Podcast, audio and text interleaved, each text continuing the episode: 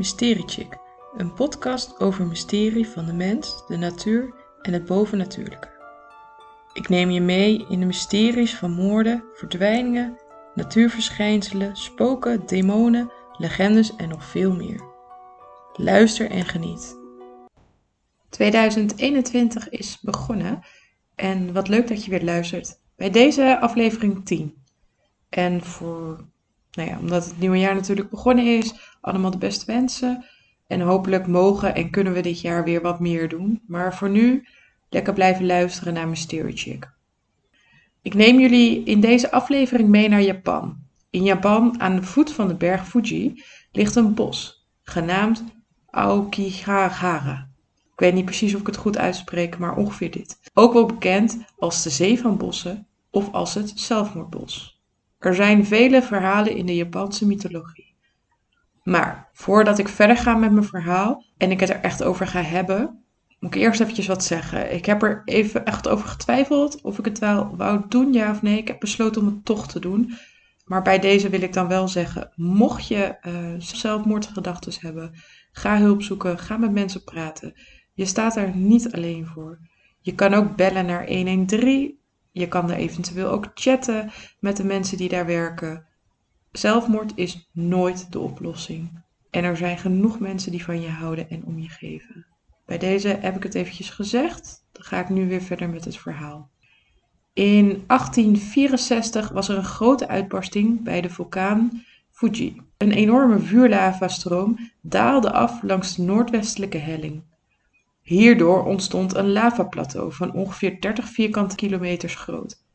Op deze plek verscheen geleidelijk een bos. Sinds 1709 is er geen vulkaanuitbarsting meer geweest.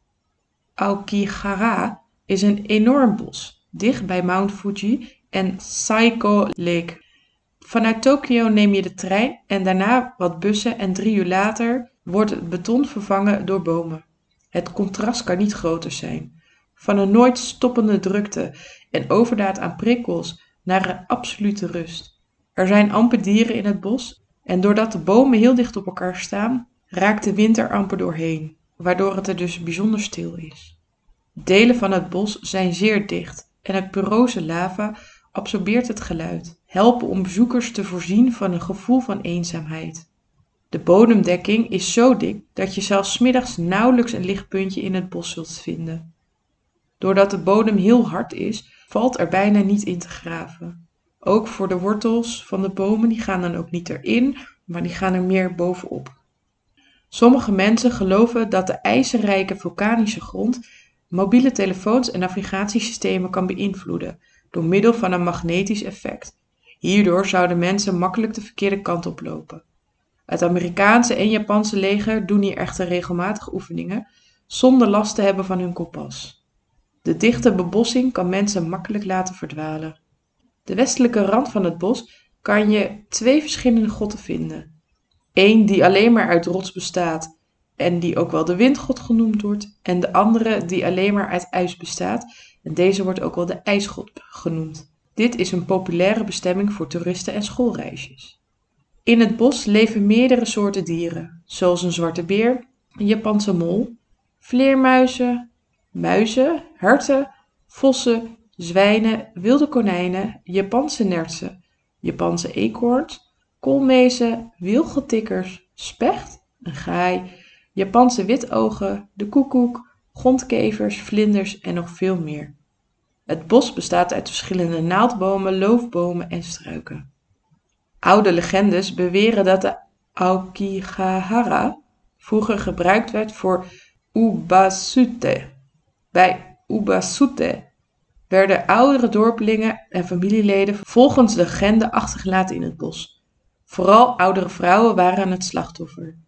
De bejaarde vrouwen en mannen moesten naar de top van de berg worden gedragen en daar werden ze achtergelaten om te overlijden. Door het gebrek aan voedsel, uitdroging of de koude temperaturen kwamen ze te overlijden. Dit werd gedaan omdat er tijdens de droogte een lage voedselproductie was en daardoor hongersnood. Als er minder mensen waren om te eten, zouden ze langer kunnen doen met een beperkte hoeveelheid eten. En volgens de legende leefden de geesten van hun die overleden waren voort in de bomen van de Aokigahara. De Japanners zijn een zeer trotse en gedisciplineerde groep mensen. In de Japanse mythologie is de Aokigahara bekend dat je achtervolgd wordt door demonen. Een reden waarom sommige Japanners nog steeds bang zijn om het bos te betreden. Men gelooft dat degenen die het bos binnenkomen nooit zouden terugkeren. Dit zou best kunnen, want zelfs tegenwoordig kunnen heel veel wandelaars de weg moeilijk terugvinden en raken ze gemakkelijk de weg kwijt. Dit omdat dit een hele dichte bos is. Het bos heeft een historische reputatie als een thuis voor de Yurai, de spoken van de doden. Yurai zijn wezens uit de Japanse folklore. Het zijn spoken. Net als spoken in de westerse en Chinese literatuur zijn de Yurai bijna altijd geestverschijningen van mensen die geen rust kunnen vinden na hun dood en daarom op aarde blijven ronddolen. Volgens traditionele Japanse geloof hebben alle mensen een ziel genaamd Raikon. Wanneer iemand sterft, verlaat diens Raikon het lichaam en komt in een soort van vagevuur terecht, alwaar hij wacht tot het lichaam het fatsoenlijke begrafenis heeft ondergaan en daar daarbij bijhorende rituelen zijn uitgevoerd. Als dat is gebeurd, voegt de Raikon zich bij zijn voorvaders in het hiernamaals en wordt hij een beschermer van de nog levende familieleden.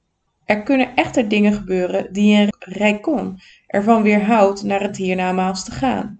Bijvoorbeeld, als de begrafenisrituelen niet worden uitgevoerd, of als de Raikon een grote woede of haat meedraagt voor iets dat hem in het leven is aangedaan, zoals wanneer hij door geweld om het leven is gekomen. Gevoed door krachtige emoties zoals liefde, haat en wraak, kan de Raikon veranderen in een Yurai en terugkeren naar een fysieke wereld. Daar blijft hij dan tot hij alsnog rust vindt. De kenmerken van een Yurai zijn witte kleding. Een Yurai is meestal in het wit gekleed, vooral de witte begrafeniskimonen zoals die gebruikt worden. Nog een kenmerk is zwart haar. Het haar van een Yurai is vaak lang en zwart. De derde is handen en voeten. De handen en voeten van een Yurai hangen vaak levenloos aan de polsen. Yurai hebben doorgaans geen voeten, daardoor zweven ze in de lucht. En het vierde is de Hitodama. Yurai wordt vaak afgebeeld met een soort van dwaallicht aan hun zijde. De Yurai spoken niet willekeurig. Ze verblijven vaak nabij een specifieke plaats, zoals de plaats waar ze gedood zijn of waar hun lichaam ligt. Ze volgen soms specifieke personen, zoals hun moordenaar of geliefde. Ze verschijnen vaak tussen twee en drie uur s'nachts, het spookuur in Japan. De grenzen tussen de wereld van de doden en de levenden is dan het kleinst. De Yurai blijven spoken bij een persoon of plaats tot hun doel bereikt is. Enkele Yurai blijven nog lang spoken nadat hun moordenaars zijn veroordeeld. De Yurai kwellen diegenen die worstelen met diepe droevigheid of diegenen die zelfmoordneigingen hebben. Feodel tijdperk in Japan was het plegen van zelfmoord een daad van eer. Samurai-krijgers pleegden liever zelfmoord dan in de handen te vallen van hun vijanden. In de afgelopen jaren is de Aokigahara bekend geworden als de Suicide Forest of zelfmoordbos. Op deze plek vinden een van de werelds meeste zelfmoorden plaats. Er waren altijd al enkele gevallen van zelfdoding in het bos, maar na 1950 begon de stijging.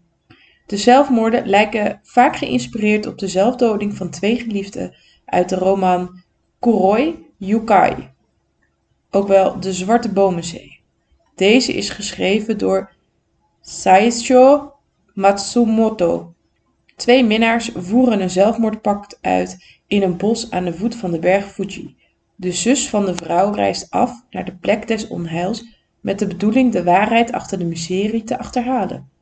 In 1993 schreef Wataru Tsuramai de complete zelfmoordhandleiding, waarin hij vertelde dat het bos de beste plek was om te sterven.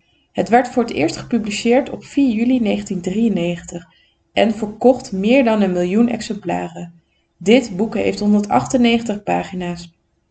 Hij beschrijft hier verschillende manieren om zelfmoord te plegen, zoals drugs nemen, jezelf ophangen, van een hoog gebouw afspringen, je polsen doorsnijden, voor een auto springen, een gasvergiftiging, dood door elektrische schok, verdrinking, jezelf verbranden en jezelf bevriezen.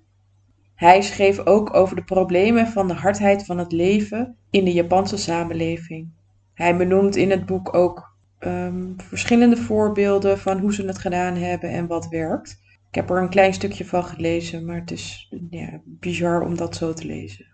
Omdat het Japanse wetboek van strafrechten alleen grafische afbeeldingen van geslachtsorganen censureert, werd dit boek niet gecensureerd door de overheid en mocht die dus gewoon uitgegeven worden. De doodse stilte, het verlaten landschap en de onheilspellende sfeer lijkt als een magneet te werken op de gefrustreerde mensen die hun leven niet meer de moeite waard vinden. In 1988 stond het record op 73 zelfmoorddoden. Deze werd verbroken in 2002. Toen was het 78 zelfmoorden. Maar de hoogste wat geregistreerd is, was in 2003 met 105 lichamen die gevonden werden in het bos. In 2010 registreerde de politie meer dan 200 mensen die zelfmoord in het bos hebben geprobeerd te plegen, van wie 54 de handeling voltooid hadden. Zelfmoorden zou in maart, het einde van het fiscale jaar in Japan, toenemen. Vanaf 2011 waren de meest voor de hand liggende middelen voor zelfmoord jezelf in het bos hangen of een overdosis aan drugs. In de recentere jaren hebben de lokale ambtenaren zich terughoudend opgesteld met het bekendmaken van de aantallen om een poging om het aantal zelfmoordpogingen te verminderen. Dus wat ik al zei, 2003 is het hoogst gemeten aantal lichamelen, maar het kan zijn dat in die tussentijd er nog ergens een record is verbroken. Alleen ja, dat zullen we nooit weten omdat het niet bekendgemaakt is. Als je in het zelfmoordbos begeeft, valt het als eerste op dat er allemaal linten zijn. En hoewel dat op zichzelf niet erg ontmoedigend klinkt, is het wel het achtergrondverhaal van hun. Elk vertegenwoordigt in wezen iemand die op zijn minst het bos is ingegaan om zichzelf te doden. Veel mensen namen echter een lang stuk gekleurd lint mee. Ze bonden het aan de boom als ze in het bos gingen. De reden hiervoor was dat de persoon nog van gedachten kon veranderen en er vervolgens weer uit kon komen. Zonder lint raak je echt de weg kwijt. Ook hebben ze tenten bij zich. In het bos vind je op meerdere plekken tenten, flesjes met drinken en persoonlijke spullen. Degenen die geen twijfels hebben, ondernemen meteen actie. Geregeld wordt ook het zelfmoordboek gevonden die ik net al vernoemd had. Degenen die ervoor hebben gekozen hun leven te beëindigen, lopen vaak diep in het bos tot op een bepaalde plek komen, waarvan ze denken dat ze niet gevonden worden. Daarna hangen ze een touw op, meestal rond een boom, en doen de daad. De tweede meest populaire methode is een overdosis drugs in het bos. Het is een algemeen geloof in Japanse volken dat een persoon die een plotseling of een gewelddadige dood leidt een jurei wordt. Deze spookachtige geesten zouden hun woede en toorn overbrengen op degene die het pad bewandelt en zich afvraagt of zichzelf moet doden. Veel mensen praten bijvoorbeeld vaak over plotselinge angstgevoelens zonder reden. Of hoe een golf van angst of paniek ze zonder waarschuwing overwint. Dus stel je voor dat je deze gevoelens hebt terwijl je al met echte suïcidale gedachten te maken hebt. Nou, over de jurei had ik je natuurlijk net ook al meer verteld, dus daar uh, zal ik verder niks meer over vertellen. Het is echt af te raden om s'nachts in het bos te verblijven. Je raakt gedesoriënteerd en kan dan nog makkelijk verdwalen. Bovendien dalen de temperaturen s'nachts vaak tot het vriespunt, wat verdere problemen kan veroorzaken voor degene die s'nachts in het bos wil blijven. Soms worden er nog menselijke resten gevonden, maar deze zijn meestal minstens een enkele jaren oud en bestaan grotendeels uit beenderen. De skeletten zijn niet altijd compleet, wat duidt op de aanwezigheid van roofdieren. De boswachters en politiemannen hebben een zware taak om de lichamen te bergen. Dit doet de politie maar één keer per jaar. De boswachters gaan vaker het bos in, zelfs met de hoop dat ze mensen kunnen tegenhouden. Uh, politie gaat overigens wel vaker het bos in als er een melding is geweest van een lijk die ergens hangt. Wanneer ze het lichaam vinden, dan dragen ze het eigenhandig naar de dichtstbijzijnde politiestation. Hier is een speciale kamer gereserveerd voor de lichamen.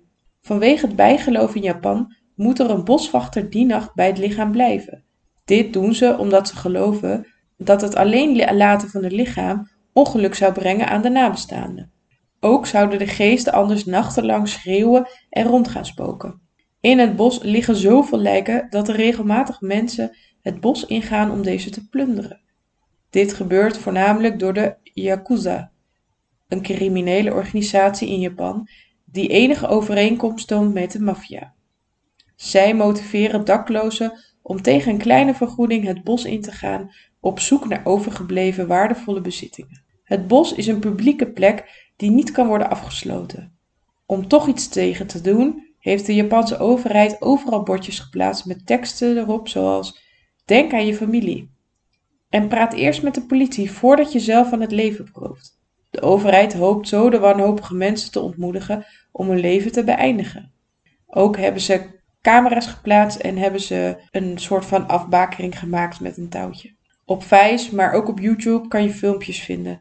Suicide Forest in Japan heet deze. Het is een documentaire van ongeveer 20 minuten. Een Japanse man laat zien hoe het in zijn werk gaat, hoe hij dus lijken vindt.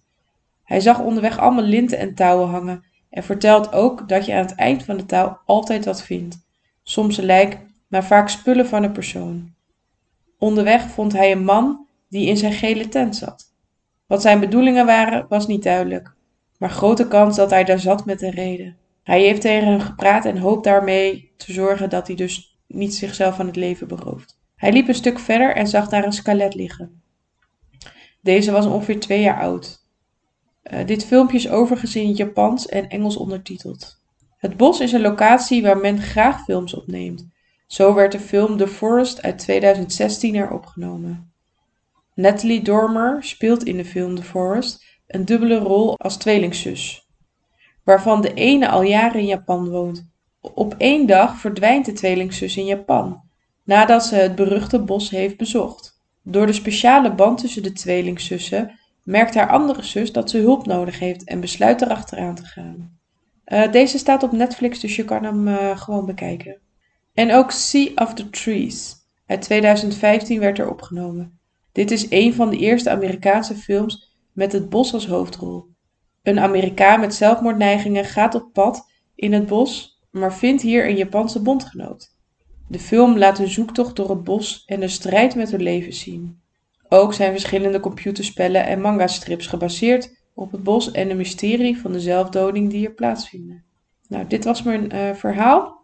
En uh, nogmaals voor jullie allemaal als luisteraars, als je ooit het gevoel hebt zelfmoord te plegen, zoek hulp. Bel 113, chat met 113, praat met vrienden en familie. Je staat daar niet alleen voor. En weet, het is alleen maar een gedachte. En de gedachte die kan je veranderen. Nou, hierbij is dus eigenlijk het verhaal afgesloten. Vanaf nu zal er dus om de week een aflevering uitkomen. En daarbij nog een vraag. Mocht je het leuk vinden om me te helpen en samen te werken aan deze podcast, mag je altijd een berichtje achterlaten en dan kijken we eventjes van uh, hoe en wat. Nou, super tof dat je weer geluisterd hebt. Dit was het dan weer voor deze aflevering. Vergeet me niet te volgen op Instagram en Facebook Mystery Chick Podcast. Mocht je nog een leuk onderwerp hebben, laat het me dan eventjes weten. Dan ga ik even kijken of ik er een aflevering van kan maken. Je kan me dan mailen naar mysterychickpodcast.gmail.com of even een eh, berichtje sturen via Instagram of Facebook. Nou, dit was het dus. En de volgende keer weer een nieuwe mysterie bij Mystery Chick Podcast. En ik hoop dat je het weer leuk vond en dat je de volgende keer weer komt luisteren.